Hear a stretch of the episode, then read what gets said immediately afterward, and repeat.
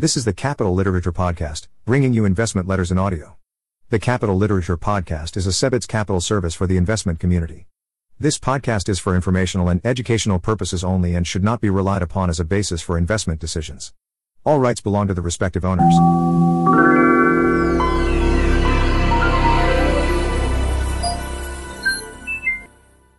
River Oak Capital, Fourth Quarter 2020.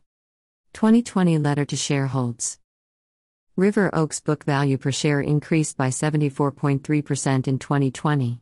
Our book value on December 31, 2020 was 76.1 million Swedish kroner, equivalent to 267 Swedish kroner and 22 öre per share. When evaluating investment results, it is my strong recommendation that you always look at the longest available period as shorter time periods with their inherent randomness won't tell you much of value. As always, I have included a full track record of the past eight years, which includes the results of my Zen Capital family partnership from 2013 to 2016 at the end of this letter. Fellow shareholder, we were fortunate to do very well in a year that caused so much pain and loss for so many people around the world. Our results in 2020 happened because the companies we were invested in were well prepared to handle unprecedented circumstances, financially, culturally, and in terms of their business model. They all adapted well and executed brilliantly. Our portfolio companies' average revenue growth was 36%, and their average operating earnings growth was 48%. Footnote The earnings growth of one of our portfolio companies was adjusted down from 5,600% growth to 100% growth, as it went from essentially break even in 2019 to profitability in 2020, rendering its earnings growth number meaningless. The 48% operating earnings growth number is thus a fair bit understated. A new investment we made in late December is excluded from the calculated averages. End of footnote. The second key to our results in 2020 was how we reacted in March. On March 16, 2020, our investments were marked down by almost 12% in a single day. If I had decided to sell all our investments during those scary days in mid March and waited for things to clear up, our full year investment returns would have been negative 20% instead of the reported plus 104%. The ever present moderate optimism that permeates River Oak once again proved to be a good attitude to have. Howard Marks at Oaktree Capital once observed A good builder is able to avoid construction flaws, while a poor builder incorporates construction flaws. When there are no earthquakes, you can't tell the difference. This past year had one of the largest earthquakes imaginable. Construction flaws, such as an overleveraged balance sheet, a slow moving bureaucratic culture, or not having embraced the ongoing technology driven tidal wave, came out in full bloom. They were seen in companies and in how different countries handled the situation. Some were agile, alert, and quickly able to adapt, while others proved bureaucratic, incapable, and sleepwalking their way to even the smallest of changes. As usual, the world was not fair. If you were in the airlines, hospitality, or restaurant industries, to name a few examples, it didn't matter if your construction was flawless, you still suffered heavily through no fault of your own. As for River Oak, I am humble about the fact that if COVID 19 had instead been an online server virus, it is fully possible that our companies would have been the dogs of the year. I also recognize that our type of companies, fast growing, asset light, highly scalable market leading technology companies with long runways for continued growth, have been in favor lately. They were already favored in 2019, for good reason if you ask me, and then the pandemic hit and poured fuel on the fire. The intrinsic business value of our companies has increased a substantial amount in the past few years, their stock prices have in some cases increased even more. The market has in most cases priced in a continuation of these companies' impressive results. In some cases, it will prove correct, while in some it will probably prove optimistic. Predictions about the future. Quote In 2020, we expect a once in a 50 years pandemic to hit the world. We expect to have one top to bottom drawdown in our portfolio of 30% and end the year with investment returns of more than 100%. We also expect our asset base to grow by 200%. End of quote. If I would have communicated the following 2020 outlook to you at the end of 2019, most of you would probably have jumped in your car, drove straight to River Oaks office, and try to get your money out, before giving me a ride to the nearest mental clinic. Yet, this is exactly what happened. Hopefully, You now have more sympathy for my poorly hidden skepticism of laying out detailed predictions about the future with a high degree of confidence. I remember once listening to Charlie Scharf at the time he was CEO of Visa in an earnings call when an analyst asked him about their forward looking guidance. After all, it seems reasonable to assume that the CEO of Visa has access to more high quality data about consumer confidence trends, etc., than most of us. He gave a great and honest answer. Quote, Yeah, listen. This whole concept of guidance, it's a very strange thing because you're asking us what we think our volumes will be next quarter, the quarter after that, and the quarter after that? And we know a little more than you know, not a whole lot more. So, asking people to give precision in terms of what's going to happen effectively to the dollar, consumer confidence, things like that. We really don't know. End of quote. 2020 was a masterclass in futile predictions. I don't believe I have ever heard more unqualified people make predictions with more conviction and based on less information than in the past year. Listening to one interview with an expert and reading a few random articles online does not qualify most people to make any conclusions about anything. As for pandemic experts, one of my friends that runs a very successful investment firm in Toronto and has a lot of resources to do good research told me at the start of the pandemic that they had talked to a lot of infectious disease experts about things such as R0, ways of transmission, and fatality rates, and practically all of them said different things. When the world behaves roughly like it has in the past, it seems that most people can make decent predictions. When something unprecedented happens, which is also when successful predictions are the most valuable, it seems that very few people can. Let's take a moment to salute all those who were diligent, who studied a lot of data, read dozens of studies, tried to form their own opinion through deep analysis, and at the end of it were still humble and confident enough to say the three magic words I don't know. Today, quite similarly to what happened after the 9 11 attacks, many people are extrapolating the recent past and are worried that the next pandemic is imminent and will arrive in one, five, or ten years, when perhaps it is more likely, at least based on history, that the next one shows up in 50 years, or if we prepare ourselves better, just like we did with airport security, etc., after the 9 11 attacks, a new disease might never be able to wreak as much havoc in the world again. Who knows? I only know what to do when I hear someone confidently predict future events with a high degree of certainty. Turn on Spotify. Independence of thought. In March and April, it felt like I was one of the last people in Sweden saying that our pandemic response would produce very bad results in terms of lives lost.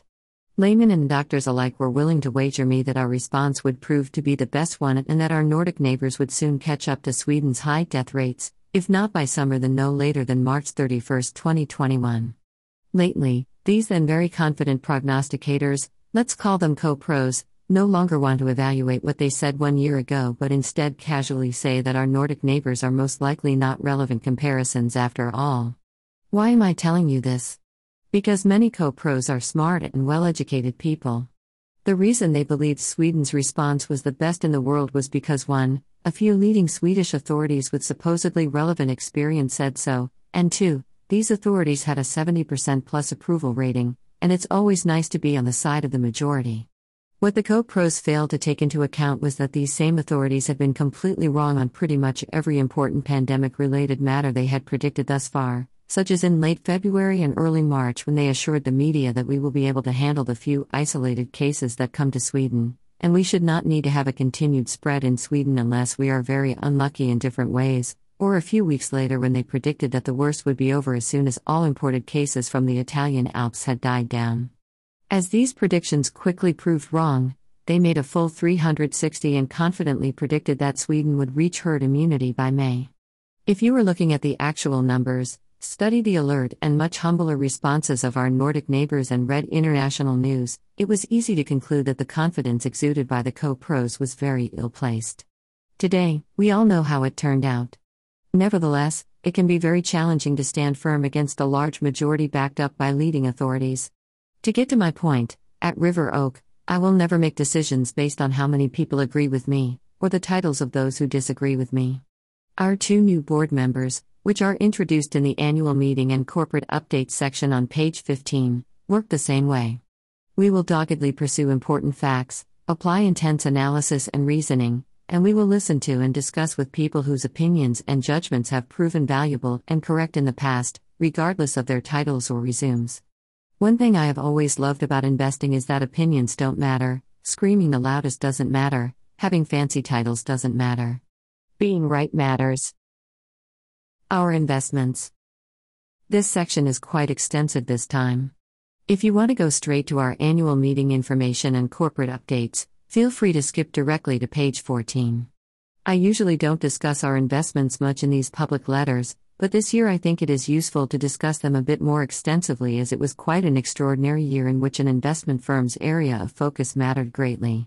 I will highlight our first filter that is always applied to all our potential investments, then comment on our actions in the first quarter of 2020, two sells and two new investments, and then there will be a deeper dive on one of the investments we made long before COVID 19 existed, which gives a good overview of the themes and types of companies I am looking for on our behalf. Does the company provide value? Successful investment firms are sometimes criticized that the only thing they do is move money around. I view what River Oak does in a completely different light. Our job is to allocate capital towards companies that make the world better today and will help make the world better tomorrow. Thus, I'm looking for companies that promote and ride on strong trends that I believe are good for the world, companies that promote harmful addictions such as smoking and gambling, lottery providers, fossil fuel power plants, etc., are examples of companies that do not make the cut. At River Oak, we have a particularly soft spot for companies that enable entrepreneurship. In most nations, small and medium sized enterprises make up more than 95% of all companies, create more than 50% of all new jobs, often much more, and generate a disproportionately large share of overall economic growth. Before I spend any time studying a new company for potential investment, I always start by asking 1. Does this company provide value for its customers and their end users? 2. Would I want my children and my friends to use this company's products? 3. Would I want my children and my friends to work at this company? When the answer is no to any of the above, count River Oak out. It is not lost on me that many big investment winners, especially in Sweden, past and probably future, reside in the gambling industry. Not touching them will potentially hurt our returns over time, but it makes me and hopefully all of you feel much better about River Oak. The most common objection I hear to this is that the only thing it will accomplish is that others will be there to take those profits instead. Yes, that is often true, and I am happy to leave those potential profits to other investors. Q1 2020. A single quarter is rarely very eventful at River Oak. The first quarter of 2020 was an exception. Changing one's mind is difficult, particularly under stressful conditions. That is why one of River Oak's main investment objectives is to minimize the likelihood for future problems, which also minimizes the number of times I need to change my mind. In practice, this means that the bar for River Oak's investments is very high on the quality dimension. At the height of battle in March, this provided us with the huge benefit of me not having to make almost any changes to our portfolio. The fewer decisions that need to be made under tough circumstances such as those prevailing in March of 2020, the better the outcome is likely to be. I did make a few changes, however. As I mentioned in my half year letter, I decided to sell two of our investments in the first quarter due to my concern about COVID 19. These were Fiat Chrysler and Adevinta. To be fair, both were already two of our smaller holdings entering 2020 and, on the way to be sold to make room for other more attractive investments I had in mind. The pandemic, however, sped up my plans. You could rightfully ask why I held on to our least attractive investments in the first place. The answer is that oftentimes I think our least attractive investments are very attractive too. You can think of our portfolio as the 10 last remaining coconuts on a desert island. A few days later, we made two new investments in Sinch and Netflix as I believe they would be able to handle the pandemic well no matter how it turned out, and importantly, be good investments after the pandemic had subsided too. It is important to note that I made both investments not because I saw a huge upside, but because I believe the downside was very well protected based on business quality and the price paid, at a time of great uncertainty. As many smart people have said, take care of your downside and the upside takes care of itself. I always seek to invest in companies where the price we pay, with a very high likelihood, promises a return which compares favorably to all our available alternatives, of which long term interest rates serve as an absolute baseline rate. Footnote A smart friend of mine correctly observed that I don't invest in 10 year or 30 year treasuries, so then why do I take them into account? Well, he is right that currently I do not, but if they yielded 6% or 8%, I would. End of footnote. I will, however, happily trade much of the prospective returns for a greater certainty. While I always strive for the return comparison to be as favorable as possible, it always takes a backseat to my degree of conviction. These two changes worked out very well for us, but it is important to note that their total net contribution to our 2020 returns was tilde 15%, meaning that without them our full year returns would still have been plus 89%. I would argue that this is quite a strong argument against trying to be smart and feeling a need to act during periods of market upheaval. It is much harder than most people think to come out from them with a net positive. Fiat Chrysler Automobiles was one of our day one investments, and on a personal level, my family has been invested in FCA since early 2014. At that time, Ferrari was part of the FCA car conglomerate, and the whole company was priced at less than 10 billion euros in the market. Since 2004, FCA has been very well managed by its masterful CEO Sergio Marchionne. From 2014, when my family initially invested, until Sergio's tragic passing in 2018, FCA's operating earnings increased almost threefold to 7 billion euros, not counting Ferrari, which was spun off along the way and today sports a standalone valuation of 50 billion euros all by itself. FCA's reinvestment needs just to stay competitive, however, are massive and have increased too, so owner earnings excluding Ferrari didn't increase in lockstep with operating earnings over this period. River Oak did not benefit from Sergio's excellent steering Ferrari as the spin off was done in 2016, a year before River Oak was founded. After Sergio, the new CEO Mike Manley did a stellar job, which ended in a merger with Peugeot that was announced in late 2019 and consummated in early 2021 to create the massive, combined unit Stellantis. Scale is great for car companies, Peugeot CEO Carlos Tavares, who is now CEO of the combined unit, seems to be of the same caliber as Sergio, and I believe Stellantis' future is bright. So, why did we sell? The complexity of FCA with its hundreds of thousands of employees, its employee unions, its enormous factory footprint, and its many different production lines all over the world, is just orders of magnitude greater than the software and online based businesses that constitute the vast majority of our portfolio. The latter often have no more than a few hundred or a few thousand employees, a physical footprint that consists of a few offices and servers, and little need for capital investments except to fuel growth, which in most cases is covered by internally generated cash flow. To give you a somewhat simplistic but illustrative example, think about if you need to retool an automobile plant to be able to produce cars with electric engines instead of combustion engines. You likely need to halt production for a few weeks or months until you have replaced a lot of machinery, fine tuned processes, re educated factory workers, and tested everything thoroughly. Whereas in a software company, when it needs to adopt a completely new framework or software, its developers simply download it, install it, and start writing their code with a slightly different syntax. To add insult to injury, the latter often has a stronger moat, scales much better, and has a far longer runway to grow. It is simply not a fair game. Our investment in FCA contributed greatly to our returns in 2017 but was thereafter a drag on our performance in 2018 and 2019. Nonetheless, it provided many useful lessons along the way, the primary one being that over a long enough time frame, a company's business model, its competitive position, the industry in which it operates, and its runway for growth are far more important factors for successful investment than a low price and a world class management team. Thank you, Sergio, Mike, Chairman John Elkann, all other leaders, and all employees at FCA for the years we were allowed to be your business partners. Congratulations to you for pulling up not one but two of the greatest comebacks in automaker history, first with Fiat in 2004 and then with Chrysler after the 2008 financial crisis, and best of luck on your Stellantis journey. You are a great inspiration to many.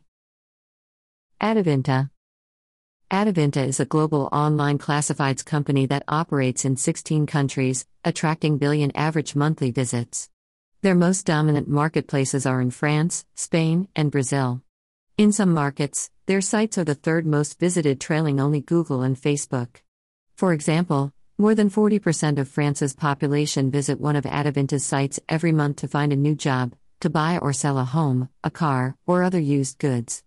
Our investment in Adevinta originated as a spin off from Schibsted in 2019, which in turn was made because I was very excited about Schibsted's French, Spanish and Nordic online classifieds assets. Schibsted also owns some media assets such as newspapers Aftonbladet, SvD, and Verdensgang, which I wasn't equally excited about. In the spin off, the Nordic media assets and Nordic classifieds platforms such as Blocket in Sweden and Finn.no in Norway stayed in Schibsted, while all other classifieds assets were put into Adevinta to form a global pure online classifieds company.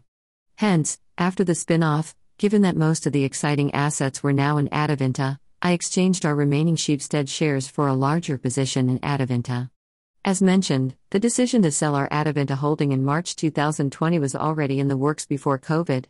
When it hit, the combination of my concern about how France, Spain, and Brazil would be able to handle the pandemic, and the many other great investment opportunities that were available in March, sped up my plans to sell.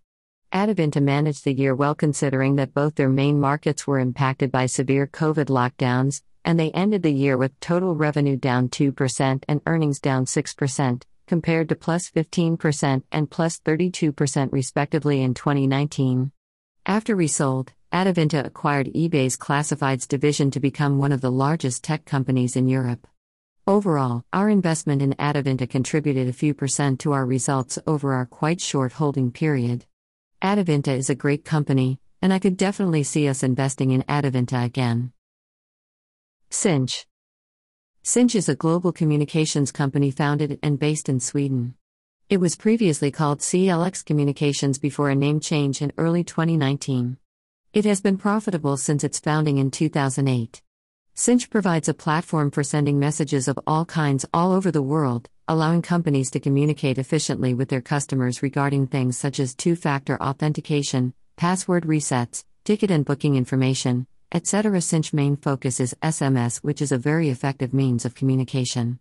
There are more than 5 billion unique active users, which compares favorably even to platforms like Facebook, and the open rate of SMS is 35x email. Sinch makes a few sec cents per message sent by its customers. To understand why companies choose Sinch as their communications partner, let's look at one example. Sinch has deals with more than 300 mobile operators all over the world. Sometimes you have a situation where Sinch, or one of its licensed subcontractors, has a long term exclusivity agreement with, say, Telenor for SMS messages in the Oslo region, which means that if you want to deliver SMS messages to anyone that has Telenor and lives in Oslo, you have to go through Sinch. The US part of their business is their largest by far in terms of revenue. It is also their fastest growing part at over 100% growth in 2020. Notably, 8 of the 10 largest US tech companies are Sinch customers. The main reason why these companies choose Sinch is because of their proven ability to reliably handle huge message volumes being sent to a global audience with very few messages lost. In addition, Sinch has proven very adept at acquisitions. Since we invested, Sinch has made three large transformational acquisitions ACL in India, SAP's messaging division with global operations, and most recently Inteliquent, which is the leading voice communications company in the US. Just like Sinch on the messaging side, Inteliquent serves essentially all large high volume players in the US on the voice side, for example, Zoom and Microsoft. I had considered making this investment for a month or so before COVID hit. When it did, it accelerated our timeline as Sinch share price fell by tilde 40% in a matter of weeks. It fell even though almost 95% of its business is in messaging, which would be virtually unaffected by the pandemic, and I could even see quite a few scenarios in which this part of the business would have a tailwind rather than a headwind due to the pandemic. At the time, I believed Sinch would be able to generate 1 Swedish krona to 1.5 billion in operating earnings in a few years. We invested at an enterprise value of approximately 22 billion Swedish kroner. The aforementioned acquisitions have, of course, increased Sinch earnings power quite substantially since then. Furthermore, they not only verified Sinch ability to find good deals, but substantially surprised me to the upside. One explanation for their ability to find these good deals is their founding team. Sinch has one of the better corporate management setups I have seen, a very good and recruited CEO, an operationally efficient organization, and the founding team, initially six founders, which is scouting for new deals all around the world. I view it as a near certainty that we will see more good deals at Sinch in the coming years. Netflix Sometime in March 2020, A friend of mine, Asaf Nathan, who is co founder of a successful investment firm in Israel and often very insightful, called me and said, What do you think about Netflix now? Churn will be minimal, and at the same time, the pandemic will postpone their production schedule. As a result, their cash flow should improve drastically. Netflix annual content production budget is a staggering sum these days, and a mere few months of delay would mean billions of dollars in postponed investments. This insight might seem trivial today, but remember this was in mid March when most investment firms were thinking about survival rather than things like this. I replied that it was a clever insight, that I thought he was completely right about it, and that I viewed Netflix as one of the absolute safest investments in the world at the time. What about all the competition? He asked me. Netflix is your electricity bill. The others are optional add ons, I replied. I get these types of calls and messages from fellow investors and friends regularly throughout any year, and I didn't think more about it then. On my way to the office the next day, however, I reflected that investments I view as one of the absolute safest in the world are usually not very exciting and are rarely on my short list for potential investment. With Netflix, it was different.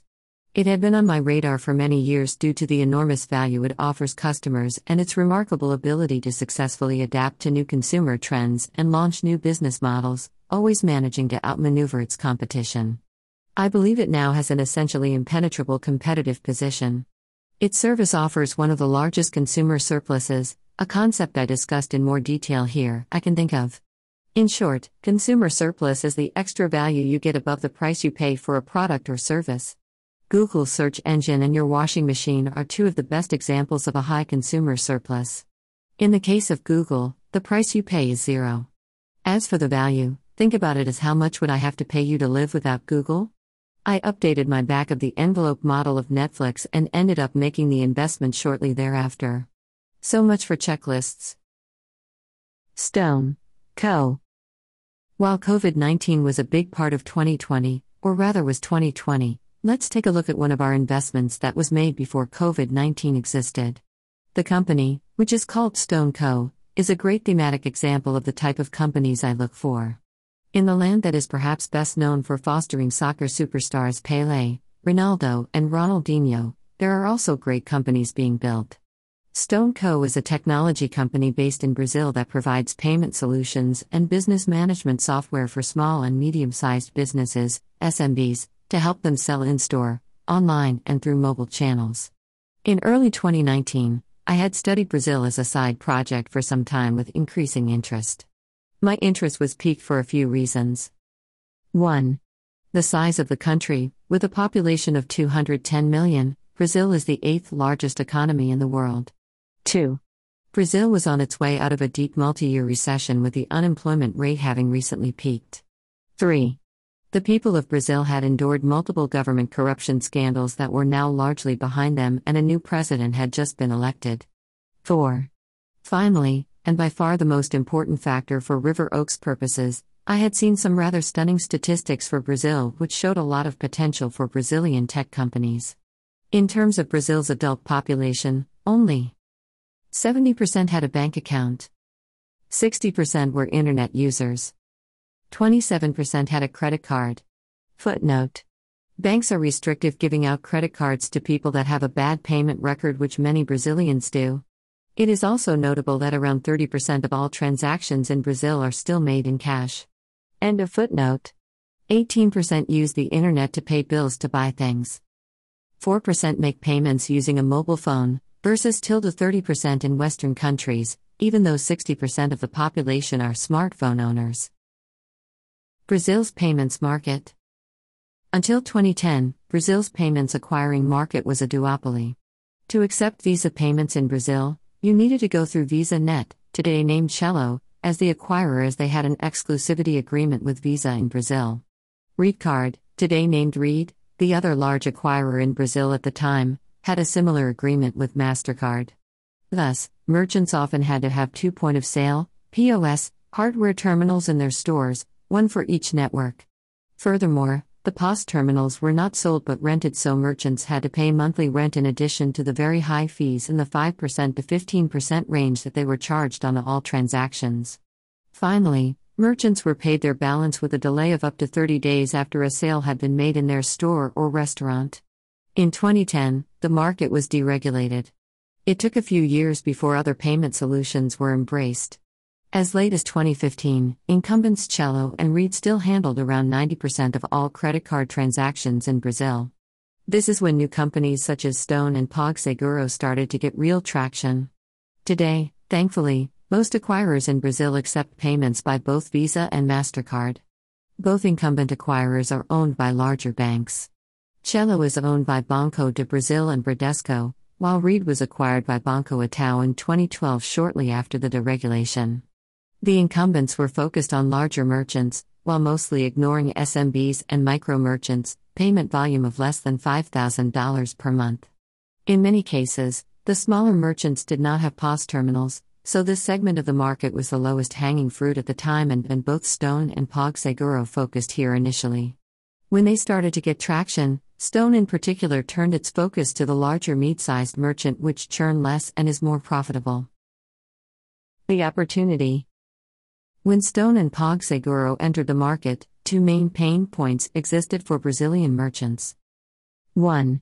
Customer service was terrible with call waiting times of 2 to 3 hours and poor local service for the POS terminals, as the incumbents outsourced much of it. 2. Fees were often high, and in addition, they were not disclosed in a transparent way. Stone, which is founded by two serial entrepreneurs, Andre Street and Eduardo Pontes, seized on these pain points. One of Stone's core values is that customers are the sole reason why it exists. Stone measure their customer service success by metrics such as customer service calls rated as excellent by our clients and customer service calls resolved on first call. Both metrics have hovered around 90%, with the latter showing a very steady improvement over the past few years, reaching 94% at the end of 2020. To give you some flavor of just how obsessive they are about getting the customer experience right, Stone CEO Thiago Piau recently made a point of mentioning that the average waiting time on customer service calls has been improved from 5 to 6 seconds previously to 3 to 4 seconds in January and February. Can you imagine how the merchants that are used to wait 2 to 3 hours in line at one of the legacy banks feel after hanging up with a Stone representative when their call was answered within seconds and their issue was resolved on the first call? They'd probably feel like they just had a conversation with God disguised as a Stone customer service agent. In Brazil, the personal relationship is big. People love to get a real person helping them with their issue. Stone knew the value of this and started setting up local help shops, called Stone Hubs, with teams of 5 to 15 employees that would give personal help to merchants in the local area. When a Rede or Cielo POS terminal broke down, a restaurant sometimes had to wait for days and weeks before a replacement came as the POS delivery and the related customer service was often outsourced to third parties. With Stone, someone would come out immediately and a new terminal was in place a few hours later.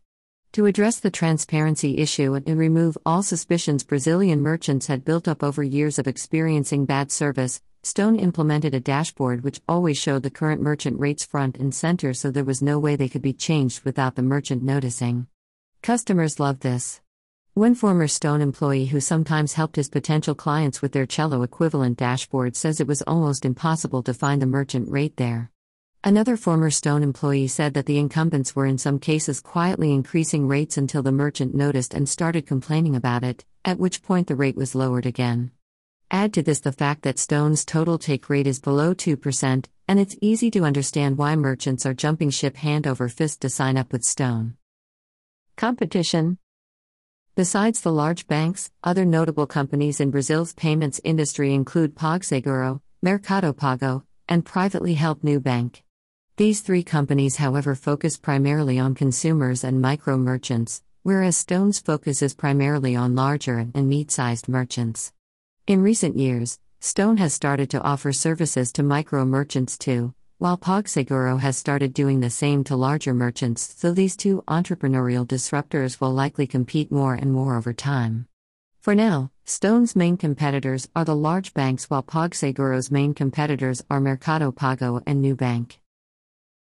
Stone's competitive advantages One of Stone's competitive advantages, perhaps counterintuitively to some, is its relatively short life as a company and the fact that it started building its technology platform much later than the incumbents. The incumbents are now likely burdened by old legacy systems, and their owners also have large legacy banking operations, remember that both incumbent acquirers are owned by large banks, which they have tended to prioritize over developing their other offerings. Stone and PagSeguro, on the other hand, started with a clean slate less than 10 years ago, which enabled them to build a very modern, flexible, and scalable platform from day one. It is notable that this has become a quite common advantage for younger companies in today's rapidly developing technology powered world.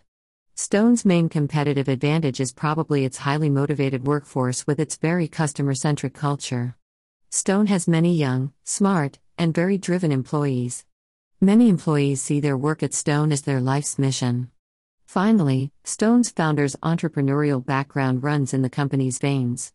Stone has a deep understanding of SMB's needs, and they are fast and nimble compared to the incumbents. As one telling example, a former Rede employee explained that one of Banco Itaú's credit card solutions, Credit Card Pop, uses an American company to process their transactions because if they did it on their own Rede platform, it would be too slow. To fix this process at Rede and make it faster would be a big multi year project, according to this former Rede employee. As a result of Stone's speed of execution, while Stone started out mostly focused on POS terminals, it has today developed its offering into a fully fledged software suite for companies of all sizes. Stone in our portfolio. We made our initial investment in Stone in early 2019 at an enterprise value of around $6 billion. At the time, they had around 270k active merchants on their platform. There are approximately 9 million SMBs and 5 million micro merchants in Brazil, so Stone's market share was in the low single digits while they were taking 20% to 30% of incremental volume in the industry. It was easy to see that the opportunity for Stone was huge. Since then, active merchants on Stone's platform have tripled, revenue has doubled, and net income has tripled. Due to a combination of a rapidly increasing share price and an almost equally rapid decline in the value of the Brazilian real versus the US dollar over the past two years, I reduced our position in Stone in December at an enterprise value of around $24 billion. Stone has roughly 10% more shares outstanding today than it did in early 2019, so the total return on our sold shares was around plus 240%, which works out to plus 95% annualized since our initial investment. Footnote The Brazilian real declined approximately 30% versus the US dollar over the past two years. Stone is listed in the United States with US dollars, USD, being its trading currency. Its revenue and income, however, are in Brazilian real, BRL. All else equal, a lower BRL means that the company's earnings power in USD becomes lower, and thus its intrinsic value in USD becomes lower as well. End of footnote. While we rarely sell, all our investments are continuously evaluated and compared to our available alternatives. I reduced our position in Stone not because I believed cash was a better option, but to invest in a Nordic company that came across my desk in December that I found more attractive at the time. It is worth mentioning here that the degree of difficulty for me investing in a Brazilian company is, of course, magnitudes greater than in a Nordic one, so if I have two similar opportunities, I will tend to prefer the Nordic option. A small entrepreneurial founder led company that is obsessive about its customers, has an enormous runway for growth, and whose mission it is to enable and empower entrepreneurship while disrupting large incumbent banks, is about as good as it gets for us in terms of investment candidates, and aligns like a tailor made glove with River Oak's wider purpose of helping drive positive change in the world. I will not go into any detailed assumptions about Stone's potential future numbers here. Their opportunity was huge in 2019 when we made our initial investment. Today, with 770k active merchants on their platform, their market share is still in the single digits, and their opportunity remains huge. From today's enterprise value of around $17 billion, I believe Stone, even if a significant multiple compression were to occur, will return at least 15% per year for us going forward, which roughly translates to a double in five years. As you know, 15% per year is the minimum hurdle rate for our investments as well as our long term goal. While Stone has a smaller weight in our portfolio today compared to 2019 due to a higher valuation, a much lower Brazilian real, and our other available investment alternatives, I am very excited that River Oak is a shareholder, and I believe Stone's future is as bright as ever. Annual Meeting and Corporate Updates Our annual meeting on Sunday, April 25th, will be particularly fun this year. As a first unusual positive, the formal part will be done in advance by postal voting this year in accordance with temporary pandemic laws, so no 30 minutes of yes and no's this year. While the voting might not be very exciting to most of you, the formal part does contain some meaningful items this year which are described below. In the non formal part, which will be held over video link like last year, I will present River Oaks first quarter results, discuss long term results, and take questions. If you have a question you want to ask me or any of our board members, new or old, send it by email to our moderator Tilman Versch at tilman.versch at goodinvesting.net no later than April 23, 2021. As a second unusual positive, we will then be joined by Juha Varelius, CEO of Qt Group, a Finnish based software company that I call the Photoshop of smart screen software, for a 30 minute panel discussion about Qt and its background. For a video teaser of Qt Group and its business applications, click here. Don't miss the chance to hear directly from one of the CEOs of the companies River Oak is invested in. All shareholders and their families are welcome to attend the informal part of the meeting without voting or registering in advance. A link to join the meeting will be sent out to all shareholders the week before the meeting. For the formal voting part, Lars Kylberg at PwC will be proposed to become the company's auditor. River Oak does not fulfill the legal requirements for an auditor to be mandatory, and while I have so far been hesitant to add any non required costs, I saw many benefits for the company to retain an auditor, primarily in the long term, and the board unanimously supported the suggestion. I have already started working with Lars and have been impressed with his easygoing efficiency. I am delighted to announce that two new board members, Amir Dov and Aramati Alhanko, have been proposed to join our board. Our current board members, Anna R. and Stefan Shu, will not stand for re election this year. We started very small, and I had no experience of how to run a company that had more than three shareholders. Thus, much of the board's work in the first few years was focused on things such as corporate law, best practices, etc. Today, we are quite a bit larger, the infrastructure we need is in place, and our corporate filings are efficiently handled. Our future board work will be much more focused on investing, evaluating deals, and general strategic decisions. Amir Dov is the founder and managing partner of Reading Global, an equity fund with a focus on high conviction, long term investment ideas. Since it was established in 2015, Reading Global's investments have outperformed the fund's benchmark by about 9% per year. Reading Global and its sister fund, Reading Capital, manage a combined 900 million Swedish kroner on behalf of family offices and high net worth individuals, mostly in Israel. Aramati Alhanko is a senior investment manager at Luxembourg Finance House where he advises a public equity portfolio of 700 million Swedish kroner and helps evaluate potential private investments. He previously worked at Bank Havilland, where he launched two new equity portfolios in 2018-2019, both handily outperforming the benchmark indices. With his private investments, he has generated an annualized return of 36% over the past five year period. Aramati holds double MSc degrees, one in engineering and one in finance. Aramati, who is born in Finland, was also the person that initially alerted me to Qt Group, which you will hear more about at the annual meeting. Amir is focused globally, while Aramati has a strong focus in the Nordics and a lot of experience in Europe. Both are very passionate about investing in business and have extensive experience of evaluating potential investments. As it happens, both bought their first stock at the age of 13. Given the quality and the number of investment opportunities they are regularly exposed to, I believe their expertise on our board will materially increase River Oak's opportunity set. I'm very happy to welcome them both to our board. River Oak is far stronger as a company today because of our departing board members Anna R. and Stefan Shu. Anna has been a great sounding board for all kinds of corporate, communications, and other questions I have had over the past four years. She has also been brilliant at getting to the essence of things quickly. Stefan has been a good sounding board not only over the past four years, but also in the year that preceded River Oaks founding. When lawyers and people in the financial industry were telling me to come back in a few years, think Jamie and Charlie at the JP Morgan meeting in the Big Short movie, Stefan was one of our day one investors that took time out of his schedule and listened despite my then unfinished plans. Stefan also encouraged me to present River Oak to a small group of people in our first year, which resulted in a handful of new early investors that have been a great addition to our journey so far. Both Anna and Stefan will remain as large shareholders.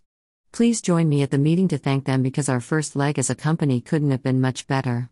At the extraordinary general meeting that was held on March 27, more than 90% of shareholders casted their vote. Barack Obama would be proud to amend the Articles of Association according to the proposal put forth by the Board of Directors. The amendment means that the company will from now on pay a dividend on the A shares equivalent to 20% of the company's book value increase each year. A vast majority of this dividend will continuously be reinvested in the company. Given our recent good results, a few years' worth of salary costs has now accrued in our books, meaning that no salary payouts will affect our book value in the coming three years. In addition, our capital base is now magnitudes larger than our average over the past four years, so the company's fixed costs are now expected to be between 0.1% to half a percent of the capital base in the coming years, which is magnitudes lower than previously. These items will have a positive impact on our overall profitability as the company previously allocated 25% of the company's book value increase in a year towards personnel costs and related taxes, and we used to have fixed costs that were materially higher as a percentage of our total assets.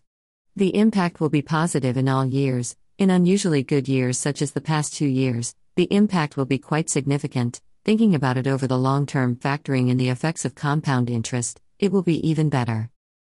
Looking back and ahead, River Oak now has more than 50 shareholders from six different countries and three different continents, only Africa, Antarctica, Asia, and South America to go. Four years ago, on January 20, 2017, the new President Donald Trump was sworn in. To many people, the world felt like in limbo, and many were worried about the new direction the United States was taking and what that would mean for the world and the capital markets. Less than three weeks later, on February 6, 2017, an unperturbed small investment company was incorporated in Uppsala and made its first investments the following day. Quite a few people were hesitant to invest even parts of their savings then, and many people were too worried about the future to invest anything at all at the time. However, a few brave souls did invest to become River Oaks Day One investors. Today, as Trump's presidency ended in dramatic fashion with a historical second impeachment trial in as many years, Looking back over the past four years, there was no shortage of controversy or global crises, none the least the ongoing pandemic. Some would probably label the past four year period as the most dramatic, eventful, and uncertain since World War II. Despite all this, over these same four years, River Oaks Day One investors have at the time of this writing more than tripled their money, which corresponds to an annualized rate of more than 30%. This has been achieved by investing in well managed companies that provide great value for its customers, have solid business models, strong balance sheets, and a bright future.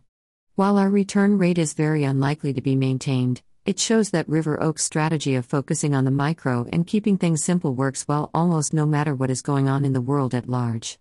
We will continue in the same fashion, focusing on great companies and the great people that build them rather than macro events, stock prices, and market sentiments. Our flying start notwithstanding, any continued success we may enjoy will require a humble mindset and an open mind that is prepared to change and adapt to discover new areas of focus for our investments when the world changes. For change it will. Every successful company in the history of the world has constantly had to adapt to new realities. Those companies that didn't are those that most of us don't remember anymore. The best results in most endeavors are achieved by always looking ahead and focusing on the future. Which player is more likely to become better over time? The one that stands in the middle of the field, hands on hips, admiring the scoreboard, or the one that leaves the field not even looking at the scoreboard, fully occupied thinking about the things that can be improved to the next game? For you as a shareholder and me as CEO, this means not being too celebratory over recent good results or being too low over recent poor results, but rather staying even keel, living always in the middle. For now, we are on a good path. To use Alice Schroeder parlance, the snowball is rolling. April 16, 2021. Daniel Glazer, Chief Executive Officer. Founding Principles Our basic idea is simple 1. Make a bet on human progress. Human progress is the reason why stock markets have historically produced average annual returns of 6% to 10% over the past 200 years. 2. Invest in companies that are better than average or available at lower prices. The objective here is to add some additional returns on top of the 6% plus returns that the general market has provided and is likely to keep providing investors over time. Goals 1. Don't lose money. We always think about the downside first. 2. Earn an average annual investment return of 15% over time. This will result in an average annual increase in book value per share of tilde 11.5% after taxes and general operating costs.